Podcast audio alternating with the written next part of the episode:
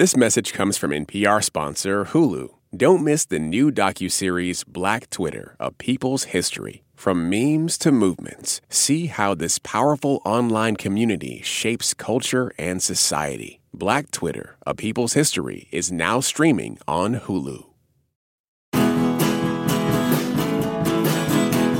Since the holiday season is upon us, it's time to talk about an action classic that many consider to be a Christmas classic. That's right, we're talking about Die Hard. The movie turned 35 this year, so what better time to talk about this influential film starring Bruce Willis? We will never get tired of Hans Gruber versus John McClane, the real clash of the titans. So that's why we're bringing you this encore episode recorded back in 2018. I'm Linda Holmes. And I'm Stephen Thompson. Today on NPR's Pop Culture Happy Hour, we are revisiting our conversation about Die Hard.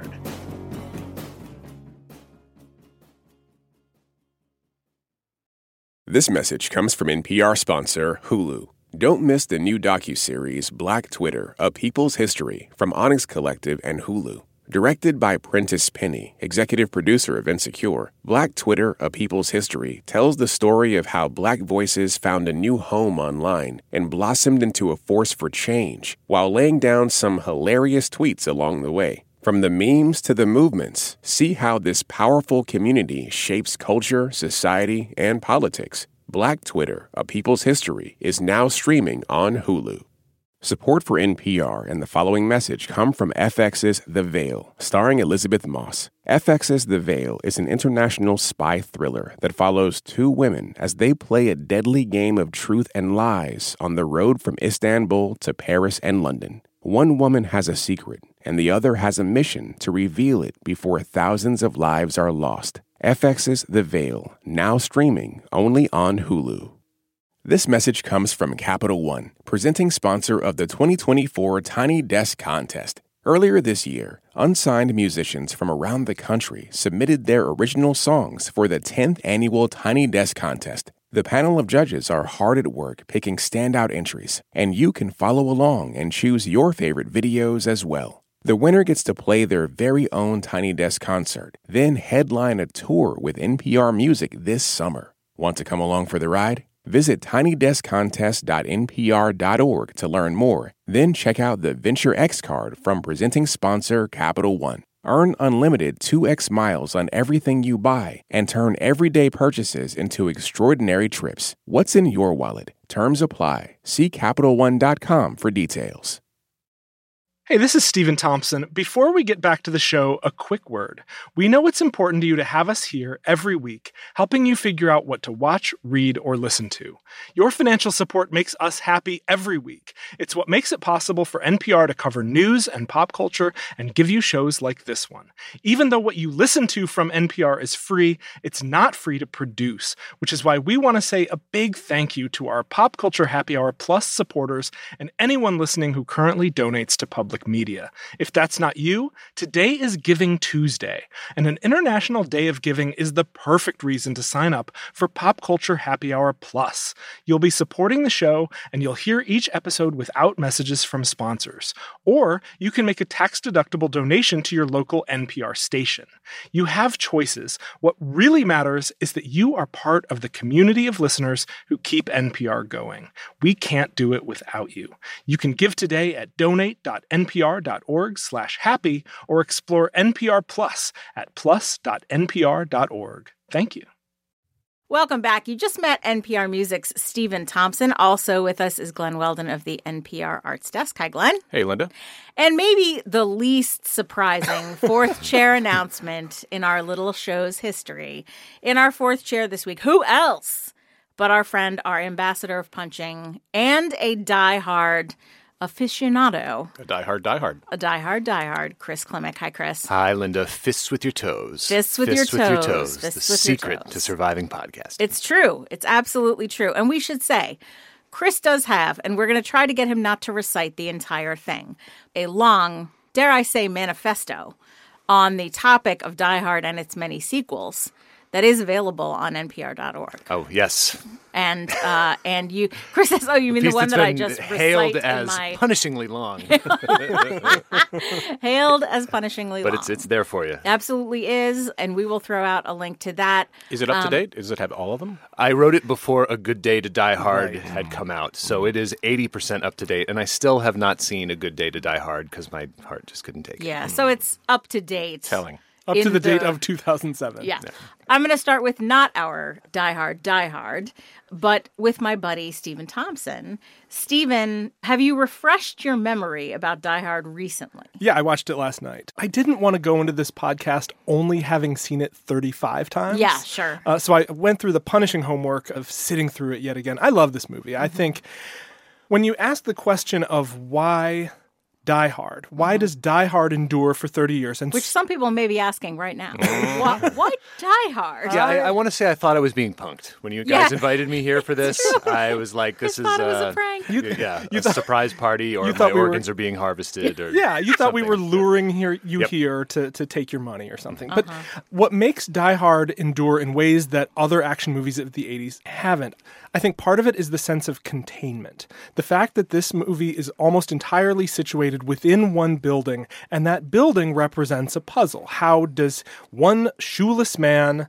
minimally armed, take down a very heavily financed uh, network of apparent terrorists who are trying to rob the Nakatomi Plaza? But everything is contained to that building, and John McClane, as played by Bruce Willis, he's not Superman. He does not have powers, he does not have a massive arsenal, he does not have an army. He is one guy. And if you're watching this movie, you can almost imagine yourself being put in a position where you know where you could be heroic the way he is not me personally but a strong person You, like, you, I, you could pull the fire. I would You could do it. surrender. I can handle the fire alarm.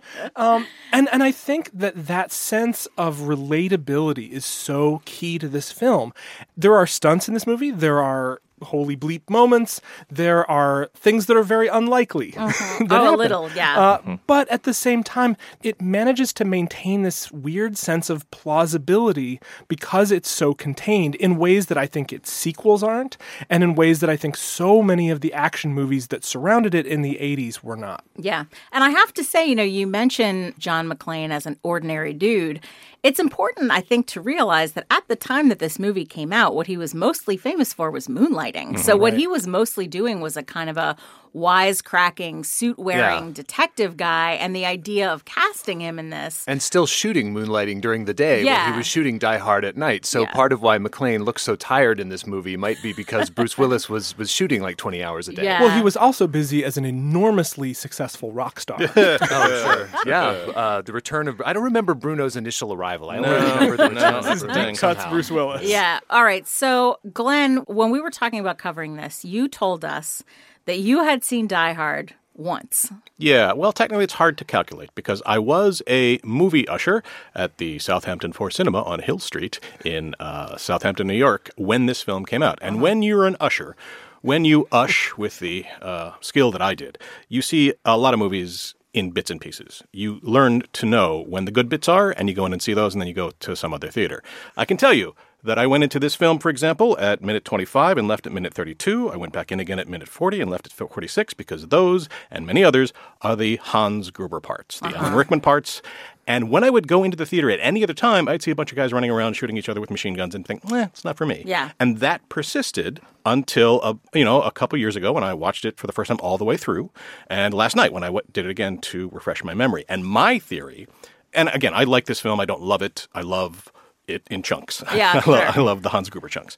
My theory is that this posited a kind of action hero masculinity that we hadn't seen before. So you uh-huh. have Bruce Willis, right? He is, when we meet him, a smirking jerk, condescends to everybody, uh-huh. but he's afraid of flying.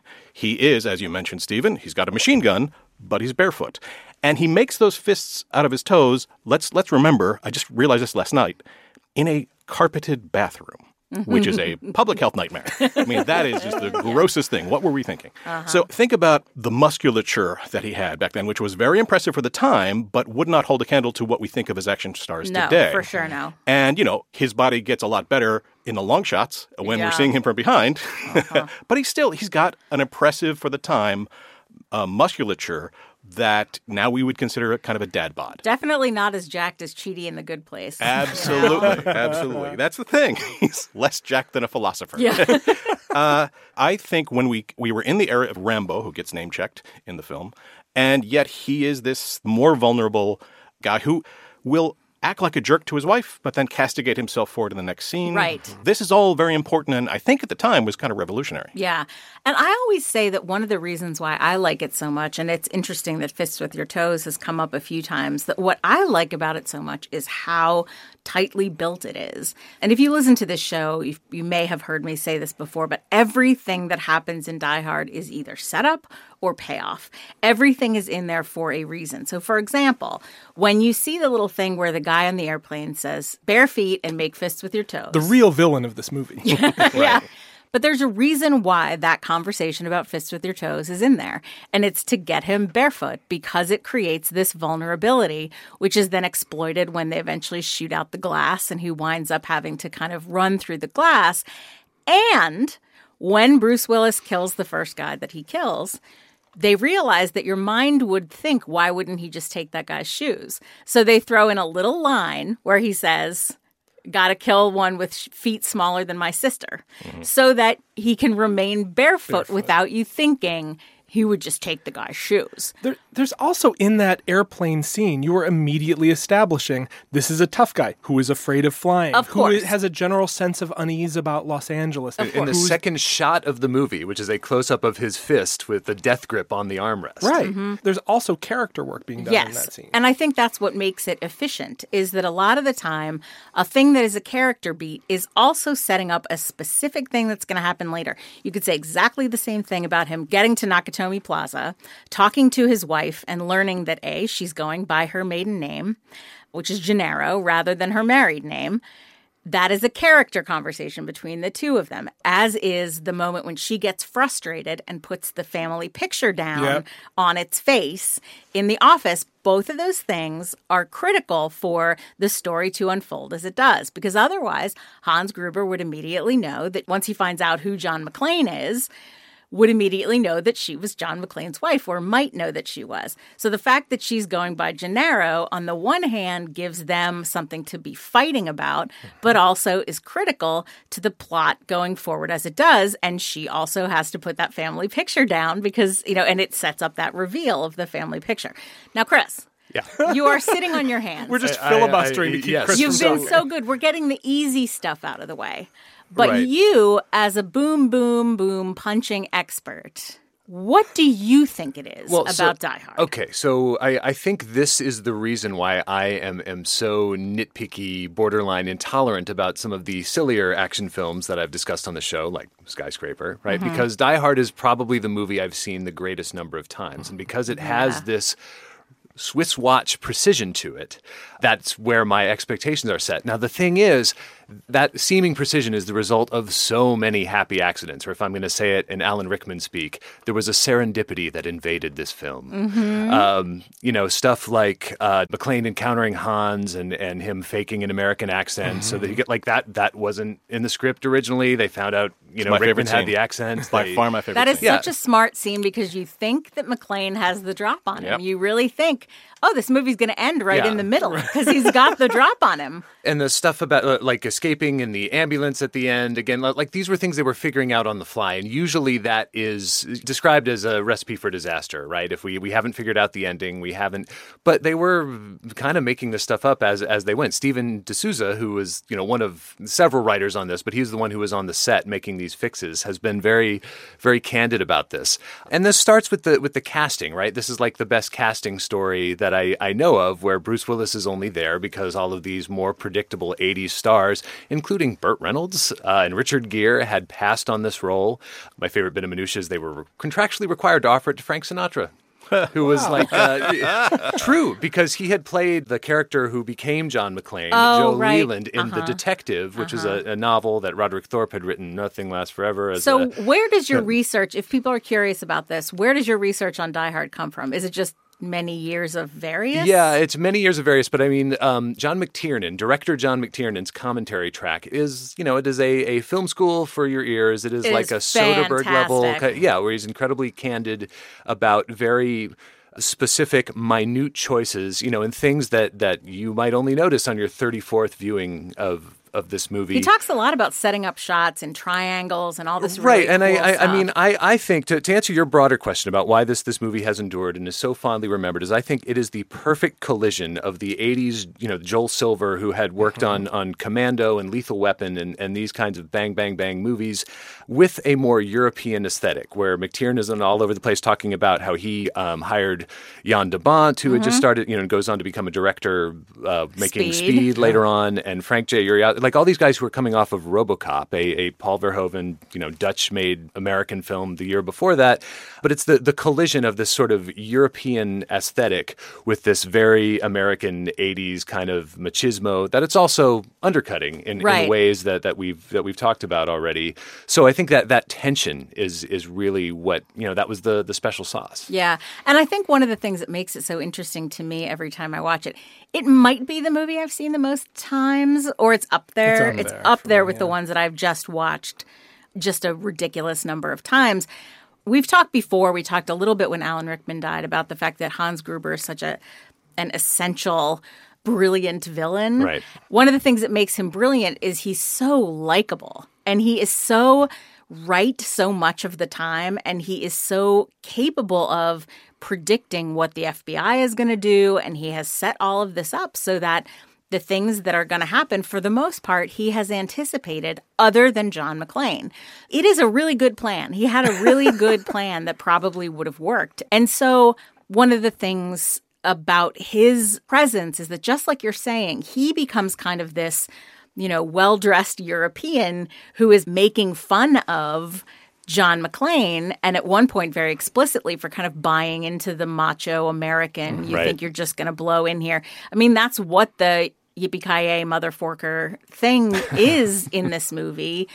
It is. Or in the original Sinatra version, bada bada bing, baby. it is it comes from that debate where he's saying you know you saw too many American movies. as a American child, movies, Just yeah. another product of a bankrupt culture. yeah cetera, et cetera. exactly i think it's my sister whose favorite moment in this is when the police are all oh we're gonna get them we've got it all figured out and then you see the guy who's looking at the monitor saying oh they're coming in in standard two by two formation and he's mm-hmm. you know nothing that they're doing is nearly as hot as they think Right. it is It, it's nice that Jan de Bont got to come back and sort of rehabilitate the reputation of SWAT teams and speed a little bit because the SWAT team in Die Hard is just the worst. They're they so are dumb. they're not good at it And the guy pricks his finger on the rose, which I always I mm-hmm. always love that shot. Where Yeah. Ow, you know, as he's running through the bushes. Would any other 80s action star have that scene uh, where he's literally at the breaking point? Well, on the phone with Reginald VelJohnson. Yeah. Uh, where he Oh, I can't believe we haven't talked about it yet. He's also great in this. Who, where he's on the verge of tears. Is that a thing we saw before? Would would Schwarzenegger do that? Well, would, I- I would Van can- Damme? okay. Would, would Jeff Speakman? Would Kurt Thomas?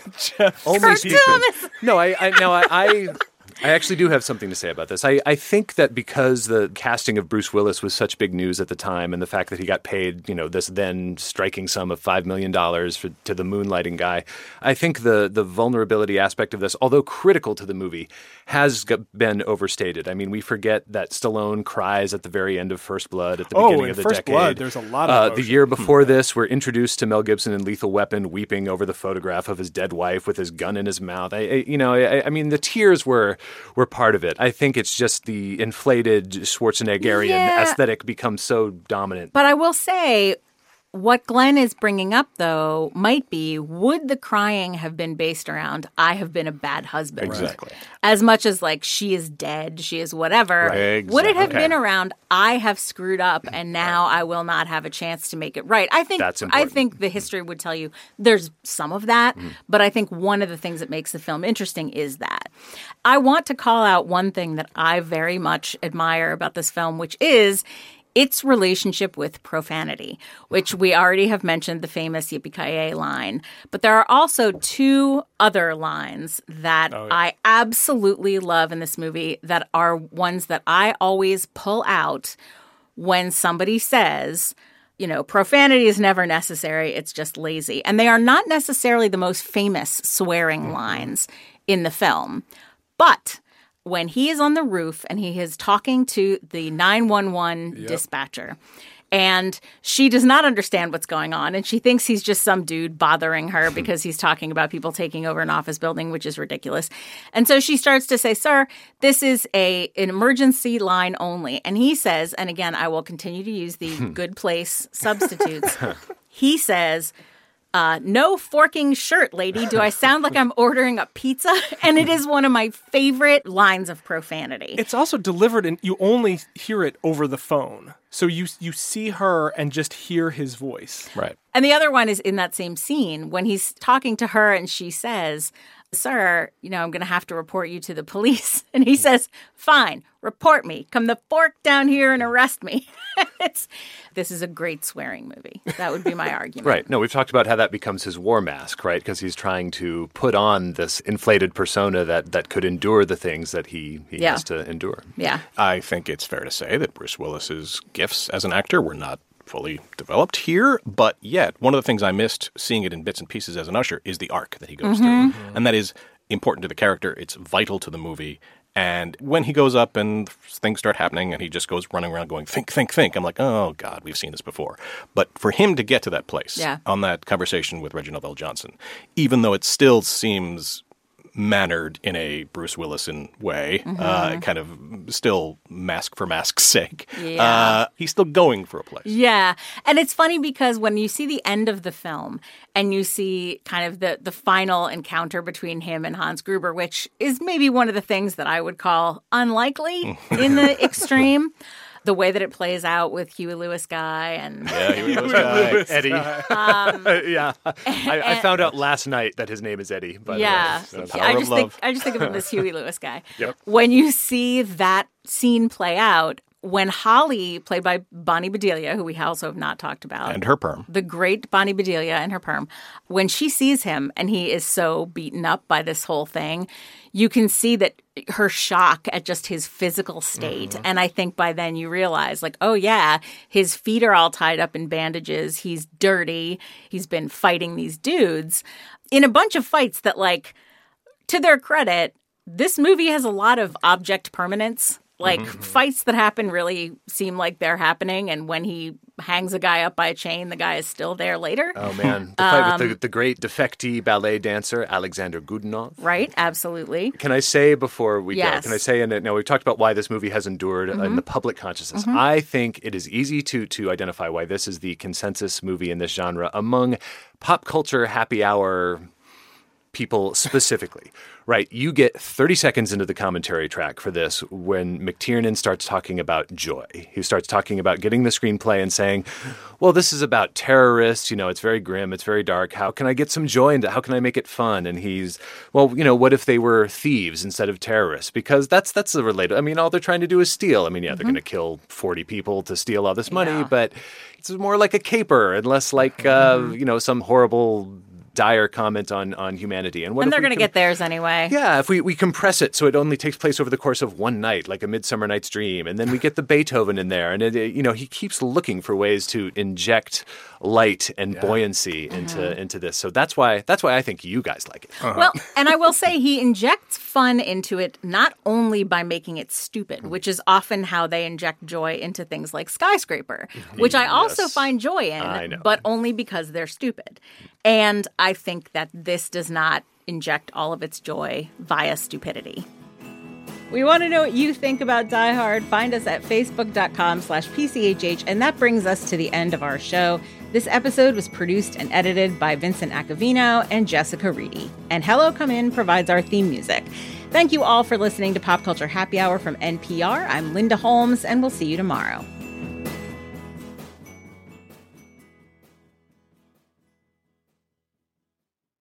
This message comes from NPR sponsor Vuori, a new perspective on performance apparel. Clothing designed with premium fabrics, built to move in, styled for life. For 20% off your first purchase, go to vuori.com slash NPR. This message comes from NPR sponsor Rosetta Stone, an expert in language learning for 30 years. Right now, NPR listeners can get Rosetta Stone's lifetime membership to 25 different languages for 50% off. Learn more at rosettastone.com slash NPR. All that sitting and swiping, your body is adapting to your technology. Learn how and what you can do about it. I really felt like the cloud in my brain kind of dissipated. Once I started realizing what a difference these little breaks were making, there's no turning back for me. Take NPR's Body Electric Challenge. Listen to the series wherever you get your podcasts.